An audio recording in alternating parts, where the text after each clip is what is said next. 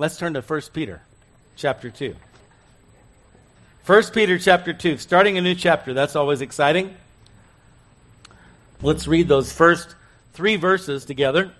Therefore, laying aside all malice, all deceit, hypocrisy, envy, and all evil speaking, as newborn babes, desire the pure milk of the word that you may grow thereby, if indeed you have tasted that the Lord is gracious.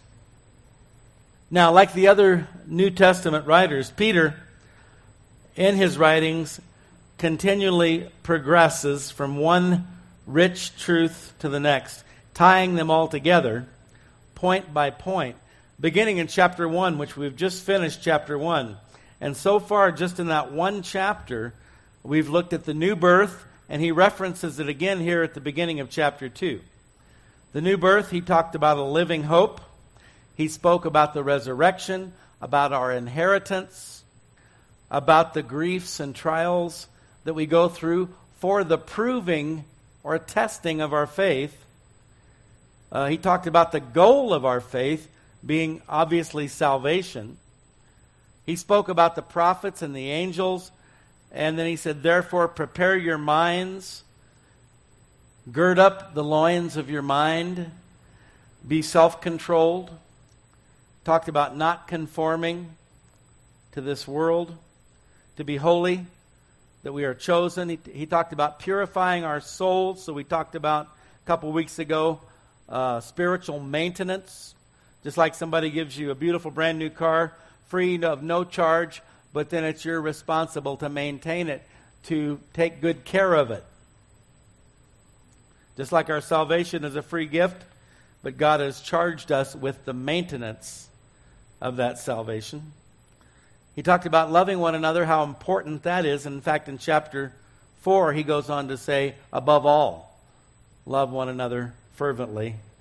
And all of this, he says, because you've been born again. And this is how children of God are to behave, how they are to live. And so we begin chapter 2 with another therefore. Let's pray. Father, we ask you to bless this time of study in your word, that you would teach us, feed us, lead us, grow us even as we've just read, that, that Peter is encouraging us to grow thereby.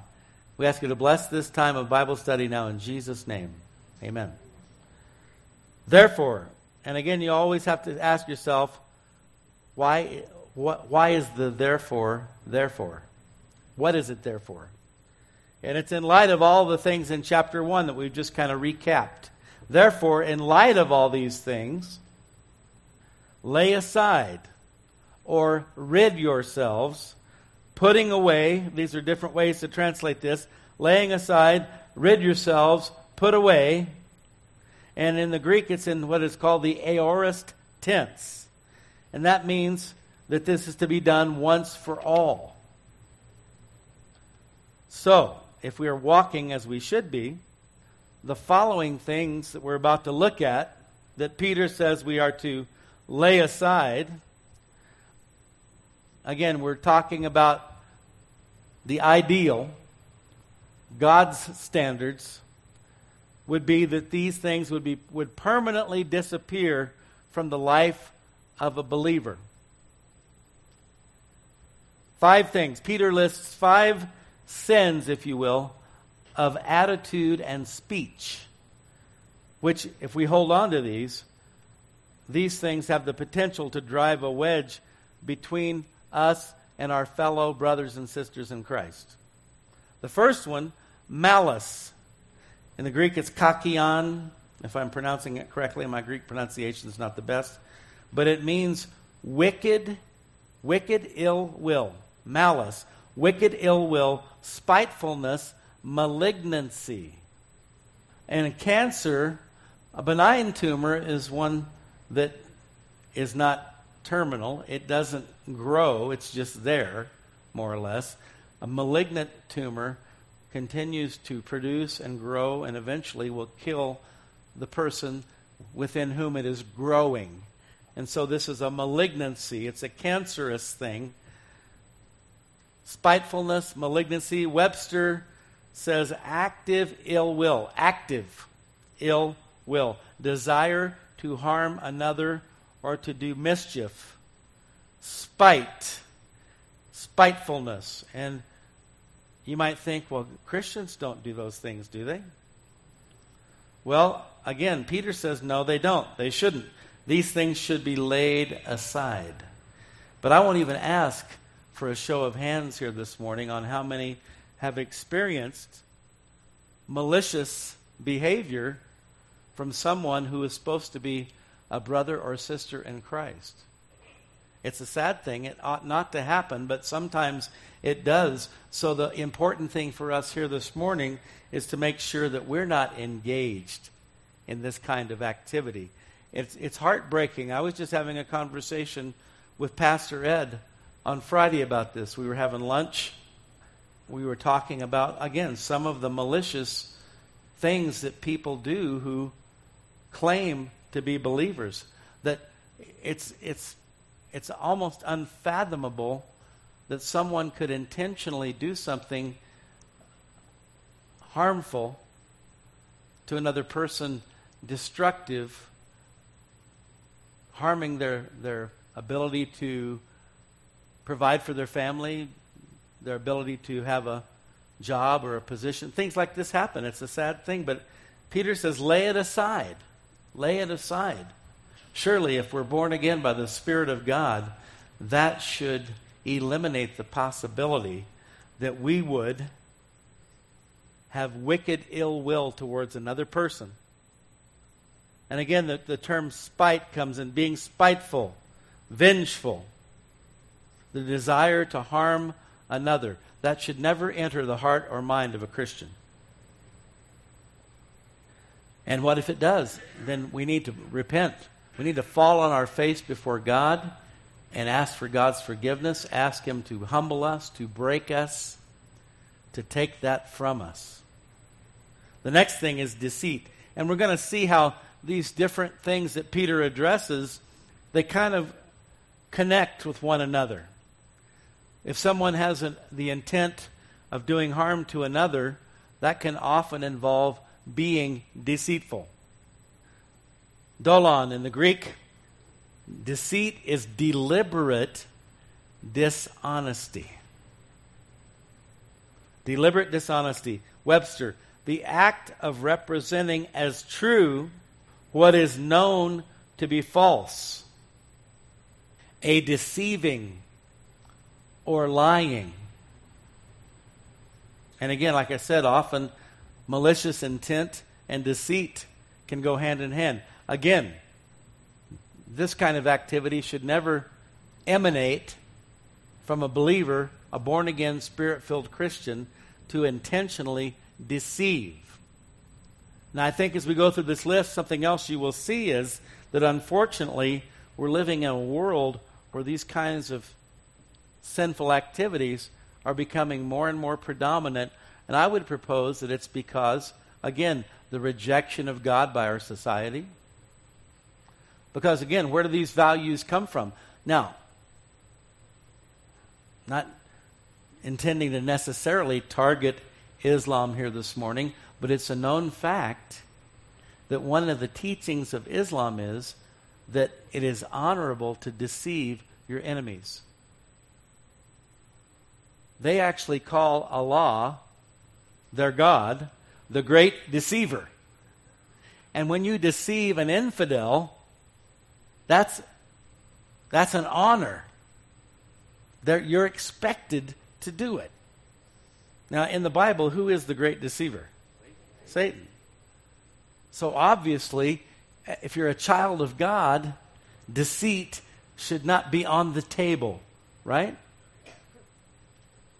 Sadly, sometimes it is for some people. Let me read this uh, passage from James chapter 3.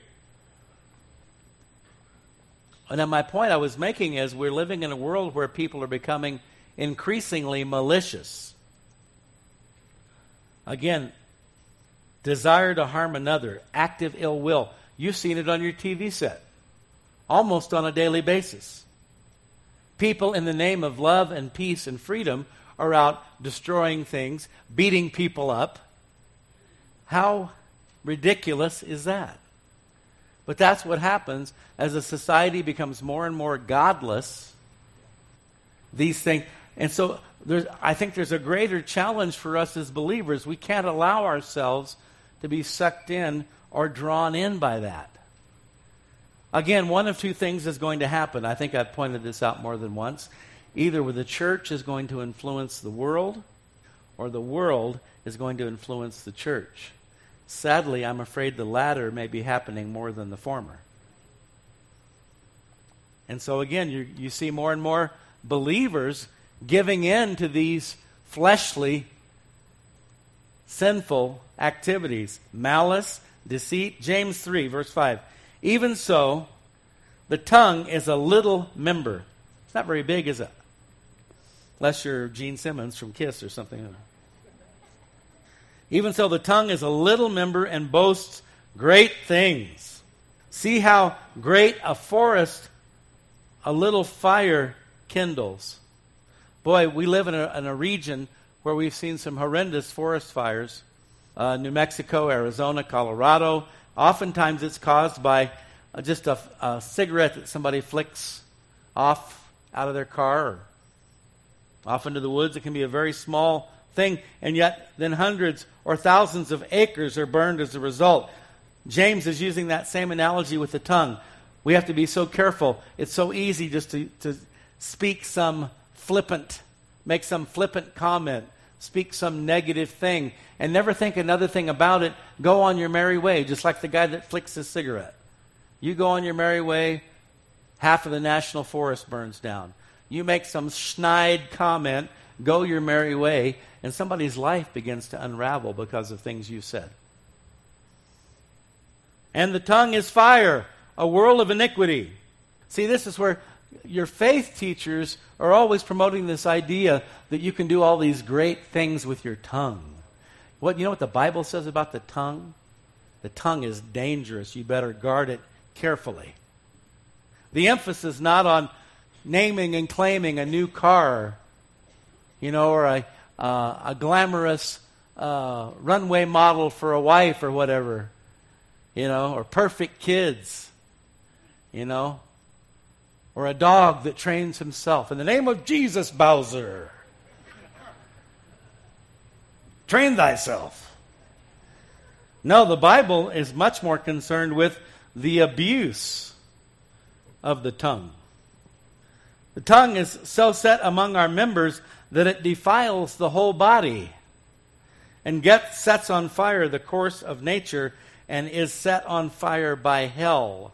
For every kind of beast and bird, of reptile and creature of the sea is tamed and has been tamed by mankind.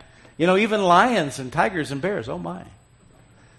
You know, have been tamed, right, by men. But no man, verse 8, can tame the tongue. It is an unruly evil full of deadly poison. You ever heard that expression, death by a thousand cuts. And sadly, we do that to each other, don't we? With it, we bless our God and Father, and with it, we curse men who have been made in the similitude of God. And of course, one of the most horrendous abuses of the tongue is that of deceit the act of representing as true what is known to be false, a deceiving or lying, deliberate dishonesty.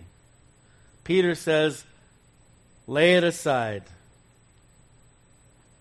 The third one on the list hypocrisy, pretended piety, and love. Webster, a pretending to be what one is not, or to feel what one does not feel. A pretense of virtue, piety, etc. Hypocrisy. Sadly, probably for centuries, that's been a problem, both in the church and out of the church. But within the church, because Again, I would attribute a lot of it to legalism, where people are mistakenly led to believe that your salvation depends upon your own good works.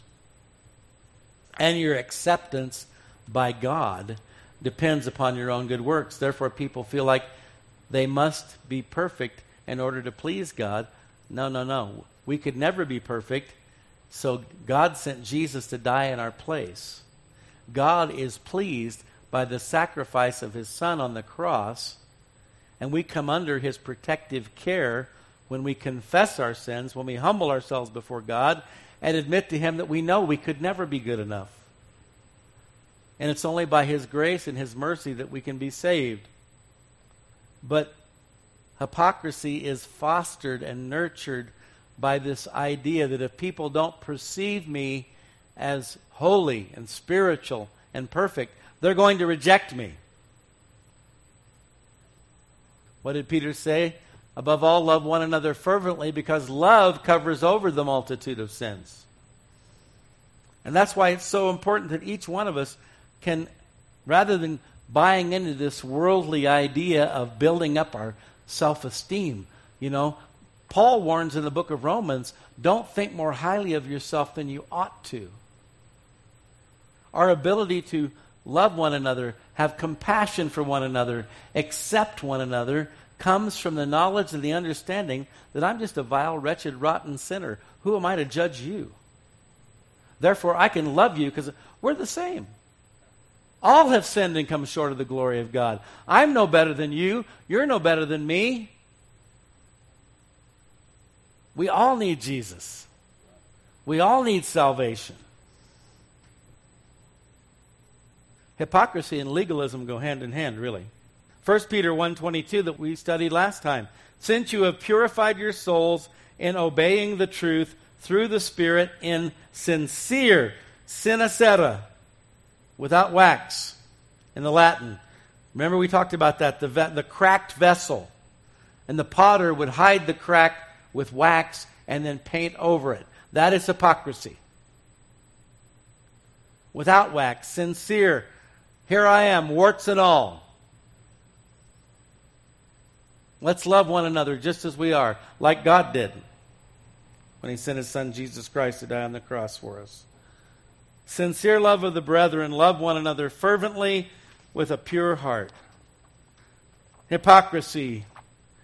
Oh, God bless you, brother. Man, that guy makes me sick. Hey, man, you shouldn't watch TV. It's full of evil and filth. Boy, I can't wait to get home and watch that R rated DVD. Yeah, there was a church that I had some family members uh, they used to attend, and I would classify it as a very legalistic church. And they were very outspoken from the pulpit against uh, people watching TV. I'm pretty sure they didn't allow anybody in their leadership to watch TV. Um, and yet, they were all known for going out to the movies all the time. See, that's hypocrisy, inconsistency, pretending to be what you're not. Again, what does Peter say? Lay it aside. Sometimes you may find that certain brothers or sisters in Christ are a little more rough around the edges than you would like. Perhaps maybe a little more graphic in their language than you would like. But you know what? I appreciate honesty. Not faking it, not pretending to be somebody you're not. And God is the one who will work off the rough edges. And the Bible says, as iron sharpens iron, so one man sharpens another. We don't help each other become all that God wants us to be in Christ by shunning one another, avoiding one another. Ew. That guy's gross. He's disgusting. Well, you're probably more gross and disgusting than you think you are. But by rubbing up against one another, trying to encourage one another, and be godly examples to one another, we help each other grow. We rub off the rough edges. That's how it works. The next one envy. This is a tough one in the Greek. Pathanos. Envy is resentful discontent. Webster, a feeling of discontent and ill will because of another's advantages, possessions, etc., resentful dislike of another who has something that one desires. Man, I tell you, that is rampant in our society today. Envy. That is just so destructive. Rather than being inspired perhaps by someone else's success or by the blessings that they receive from God and thinking, wow, that's amazing how God has blessed that person. That means I could be blessed that way too. If I follow God, if I'm faithful to God, if I'm obedient to God, He'll bless me. But instead, people become envious. How come they get it and I don't? That's not fair. I know who they really are. They don't deserve it. I deserve it.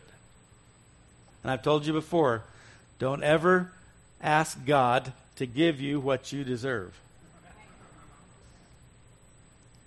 Mercy is not getting what you deserve. Don't ask God to give you what you deserve, ask Him for mercy. 1 Corinthians 12 26. Here's the Christian perspective, the believer's perspective. Paul is talking in chapter 12 of 1 Corinthians about the body of Christ. He's talking about the various spiritual gifts that God gives to different members of the body of Christ. He talks about the, diff- the part that different members play. One person's an eye, another one is an ear, and we all have a, a part to play in the body.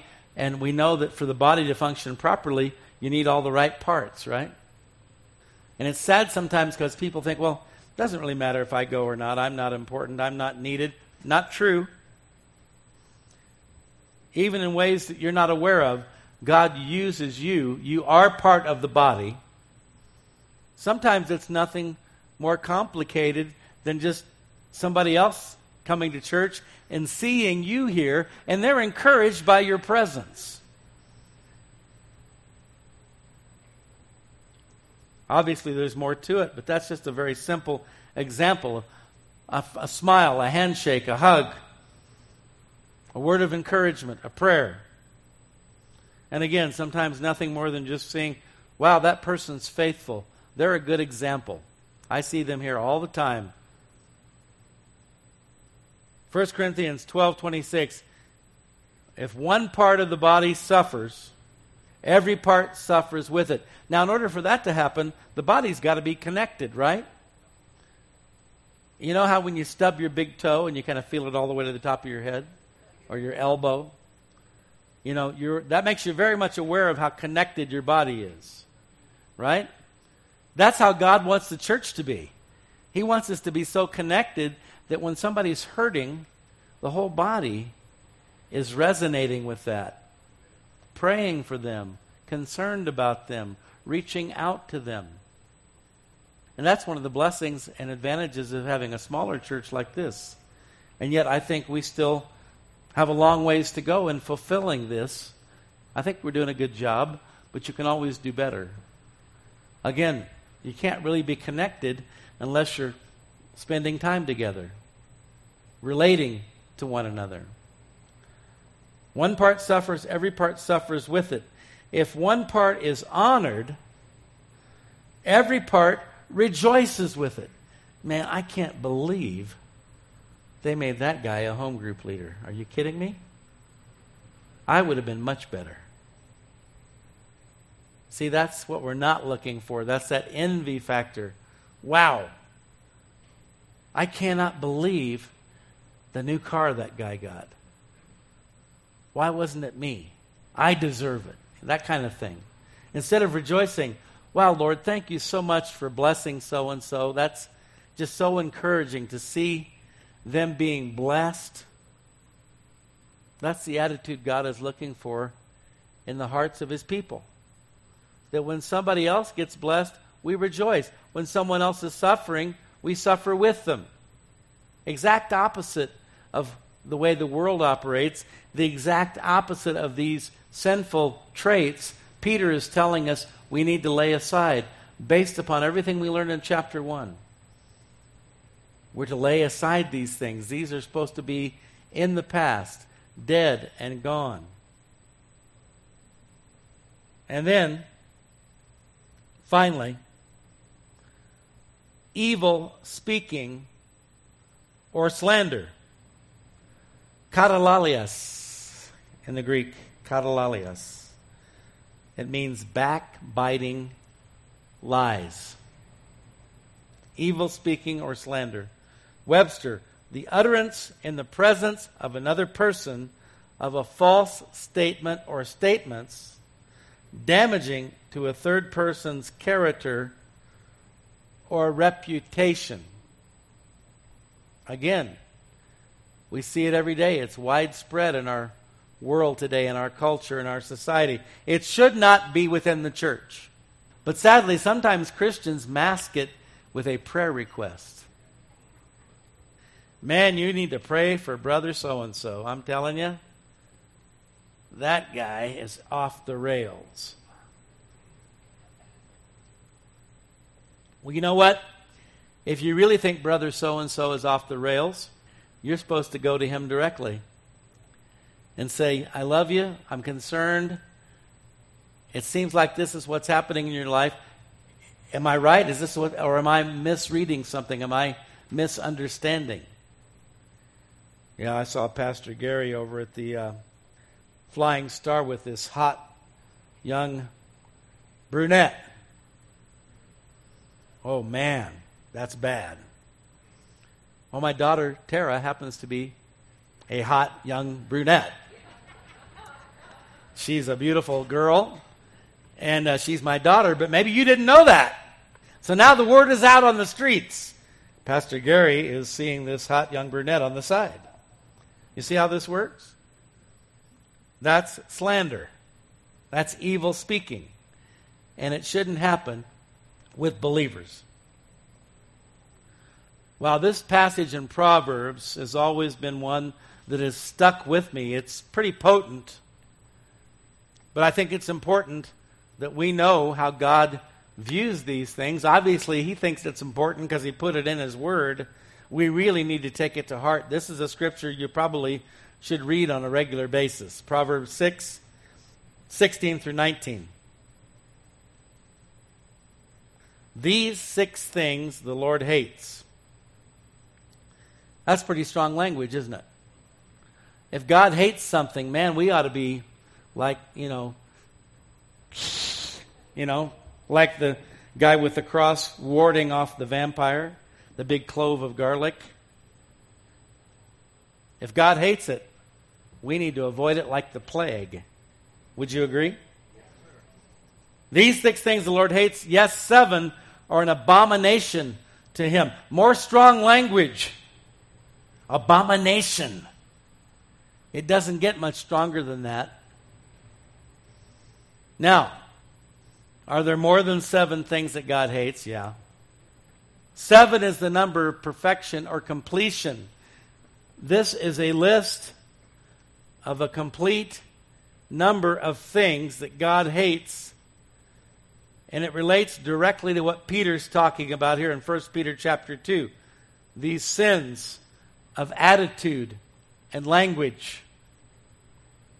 One, a proud look. And we all know what that looks like. And again, a proud look is indicative of a proud heart. And really, pride is at the core and the heart of all sin if you kill someone, then you believe your life is more important than theirs. You deserve to live, they don't. That's pride. Whether it's lying, stealing, cheating, killing, pride is at the core of sin. Even when you don't think you're prideful. Some people take pride in their humility. Do you know what I'm saying? which means you're not really humble. You just think you are. Proud of the fact that I'm so humble.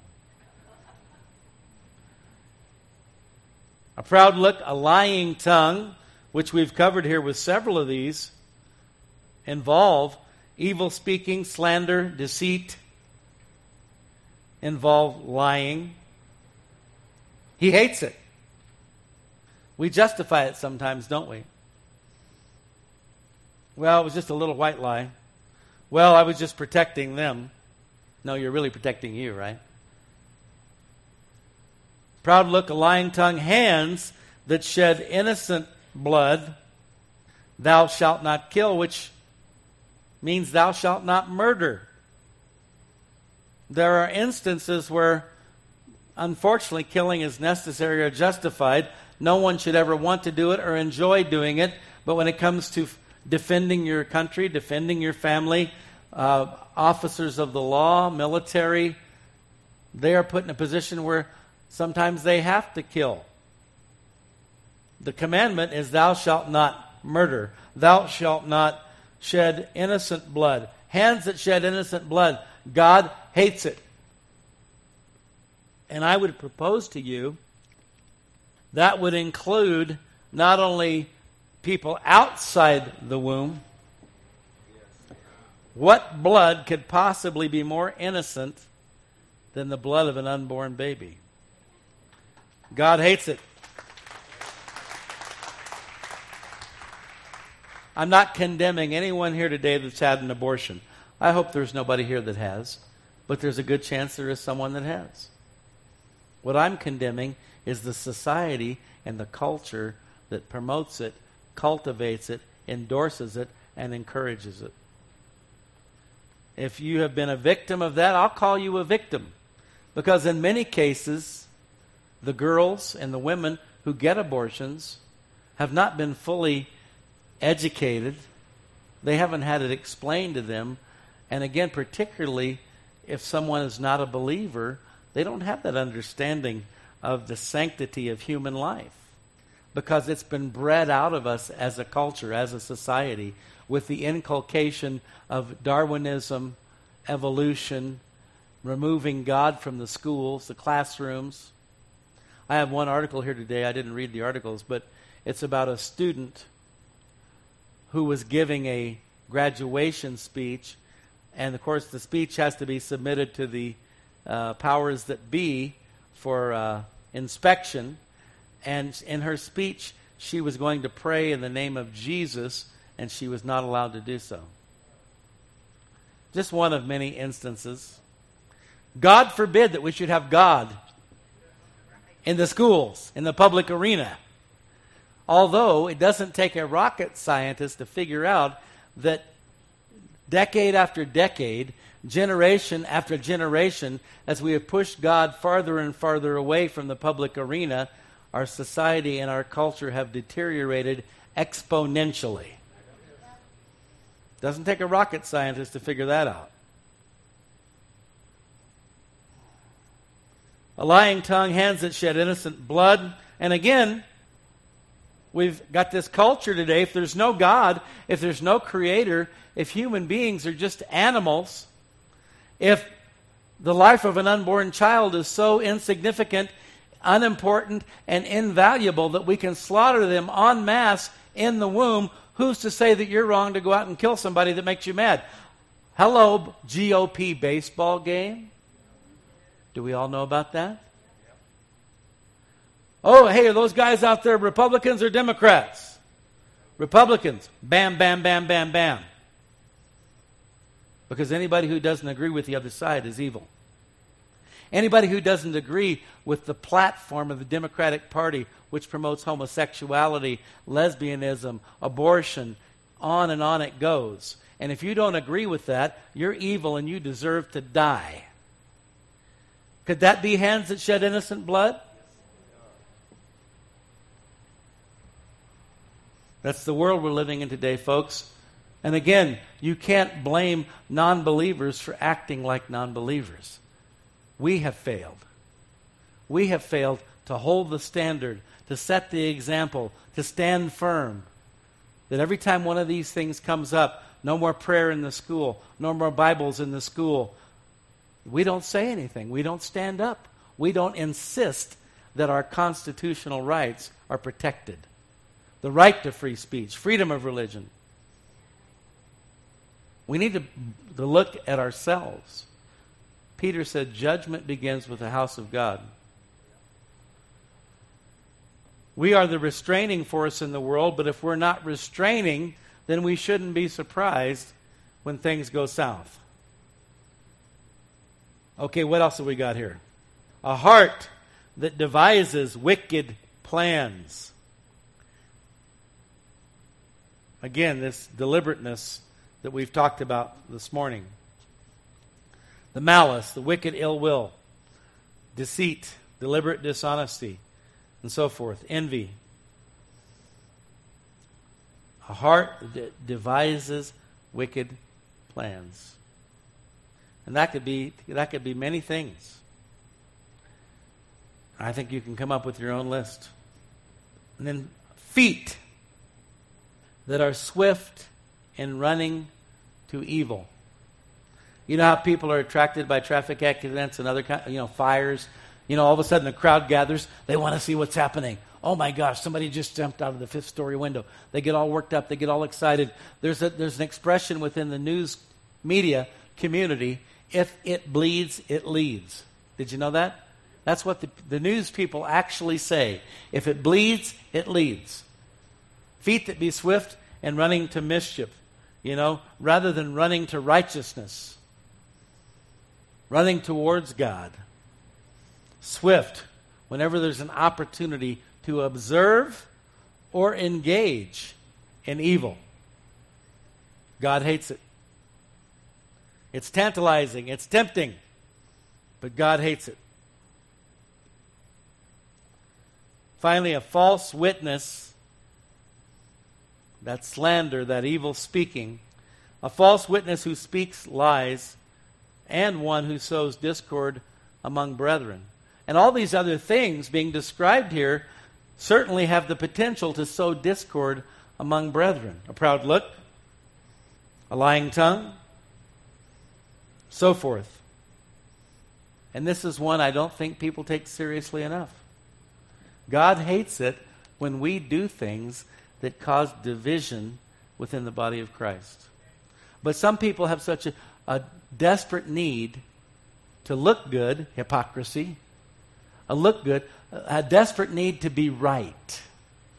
My need to be right is more important than you are. And whatever it takes for me to prove myself to be right, now I might not be right. I think I'm right, but it's so important to me to be right, I'm willing to destroy you to prove it. I'm willing to destroy a church. We know the stories. And God knows the devil's tried to do it here many times. But God has seen fit to keep the doors open. I never cease to be amazed that people can enter into these kinds of activities with no thought for what it's doing to others. You know, we've had vicious, malicious people attack our school and our teachers and our administration and go on face social media now. Oh my gosh. You talk about the ability to destroy somebody in a heartbeat. Social media. I would warn you. Be very, very careful. Uh, there was another story about a teacher who uh, made some anti Islamic comments on Facebook and they lost their job. Now, what the teacher didn't realize if they were slamming Christians and Jesus, they'd have been fine. Nothing would have happened. But the playing field is not level. God hates divisiveness. Sometimes we're called, not sometimes, all the time, we're called to be peacemakers. Sometimes being a peacemaker means you're the first one to apologize, even you know you didn't do anything. Get it? Pride says, oh no, I'm not doing that. They were wrong. They need to apologize. Well, maybe technically that's true. But what does a peacemaker do?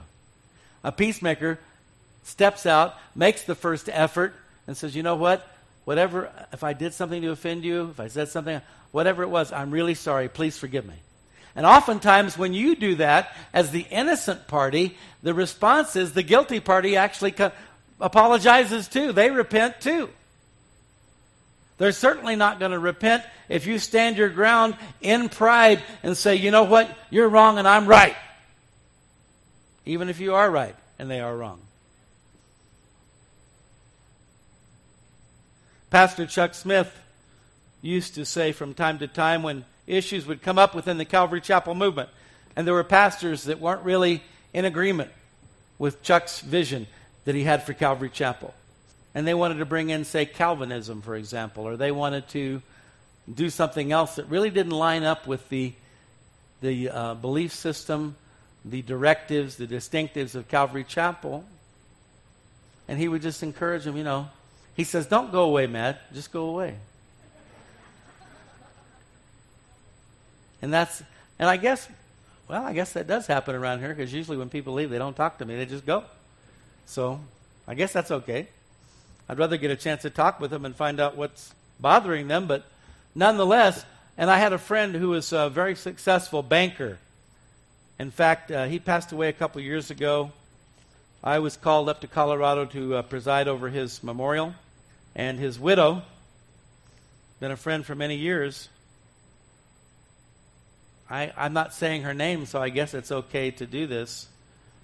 She donated $100,000 for this gym. One person.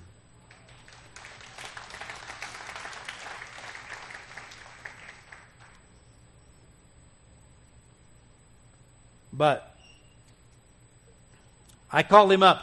You know, early on in the church, we were having problems. Somebody leaving, stirring up a lot of trouble on the way out the door.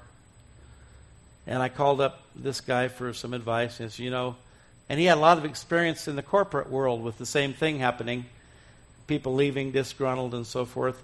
And he said, People never leave quietly, they always have to try to take you down on their way out. Shouldn't be like that in the church, though. Shouldn't be like that with Christians. We can understand people in the world behaving like that. They don't know God. They're not born again. They don't have the Holy Spirit. But certainly in the church, it shouldn't be like that. And yet, sometimes it is, sadly. So, again, all I can say to you here this morning is please don't be like that. Okay? We can't change the fact that some people do those things. We can't change the fact that some people have done those things. All we can do is pray to God and do our best not to be like that. And Peter makes it very clear that as a new creature in Christ, we are to lay those things aside and not do them anymore. I'm going to finish uh, with a couple things. None of these things should have any place in those who are born again. And by the way, I'm just saying, okay? Jesus said, this is one of those owie moments. Jesus said, By their fruits you shall know them.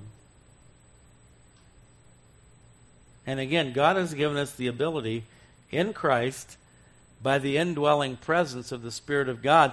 Paul writes in 1 Corinthians chapter 11, before you take communion, he says, Let a man examine himself. In the Psalms, David writes, Search me, O God, and know my heart.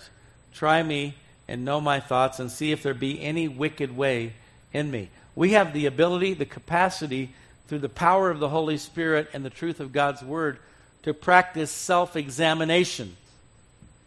And if in the course of that self examination we find any of these things rolling around in there, then we need to repent. We need to confess our sins, ask God to forgive us, to wash us, to cleanse us, to fill us with His Spirit, and enable us going forward not to do it anymore because God takes these things very seriously. None of these things should have any place in those who are born again. Rather, in obedience to the Word, not obedience to me, Pastor Gary, or any other human, obedience to God's Word, believers are to make, this is an important word, believers are to make a decisive break with the past. Made it a decision, it's a choice. Well, I can't help myself. No, but God can help you. I like to say God empowers right choices. Well, I'm not even going to I'm not even going to go there because I know I can't do it. Some people put off receiving Christ for this reason. Well, I'd like to be a Christian. I'd like to know God, but I know in my heart of hearts I can't do it. And I don't want to be a fake or a phony or a hypocrite, so I'm not even going to go there. Have you ever heard that one? Hey, listen. God knows you can't do it. That's why Jesus did it on the cross. Don't let that stop you from coming to Christ. Make the right choice, the right decision, be decisive, and you will find God empowers you and enables you to live for Christ. Not perfectly. We all stumble in many ways, according to James, and he's right. Believers are to make a decisive break with the past. Decide, choose. What did Joshua tell the children of Israel when they were getting ready to go into the promised land? Choose this day whom you will serve. But as for me and my house, we will serve the Lord. Choose. See, that's another thing. One of the great deceptions of the 21st century is you don't have a choice. Everybody's a victim. You know, you're swept along by your circumstances, you're swept along by forces and powers outside of your control. That's only true if you allow it, but you have the choice. You can choose Christ, you can choose life, you can choose the right and reject the wrong. The greatest lie the devil has ever foisted upon the human race you don't have a choice. You are who you are, you are what you are, and there's nothing you can do about it.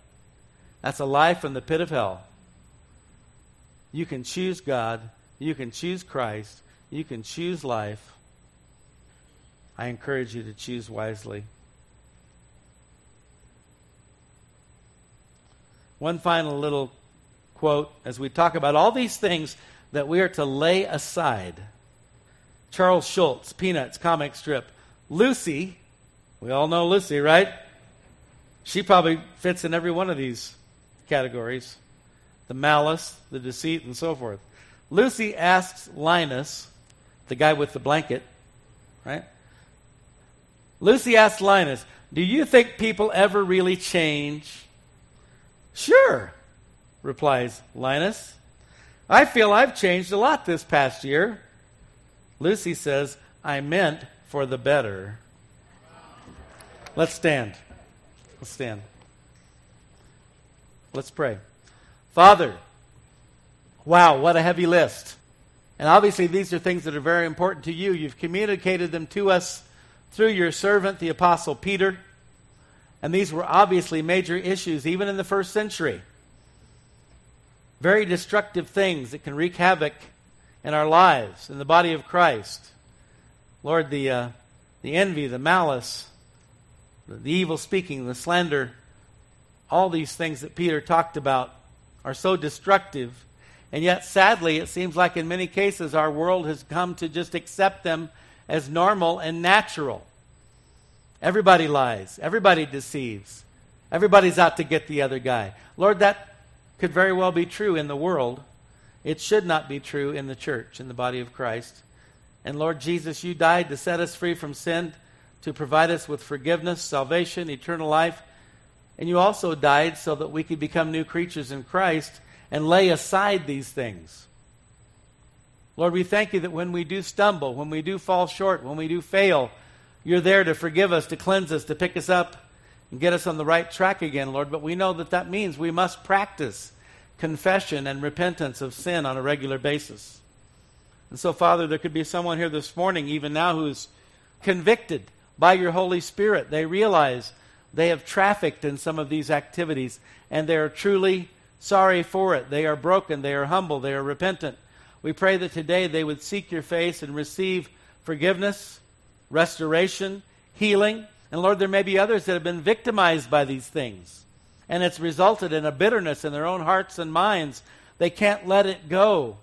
We ask you to set them free today, Lord. No matter what anyone has done to us, we have an obligation to forgive, to give it to you, to repent of any anger, bitterness, or resentment that we might hold within our own hearts, to be peacemakers.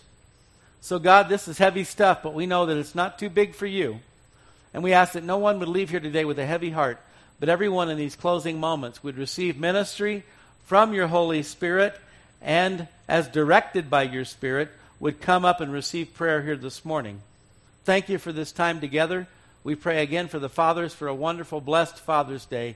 We thank you for your word, which is a lamp unto our feet and a light unto our path. We pray these things in Jesus' name.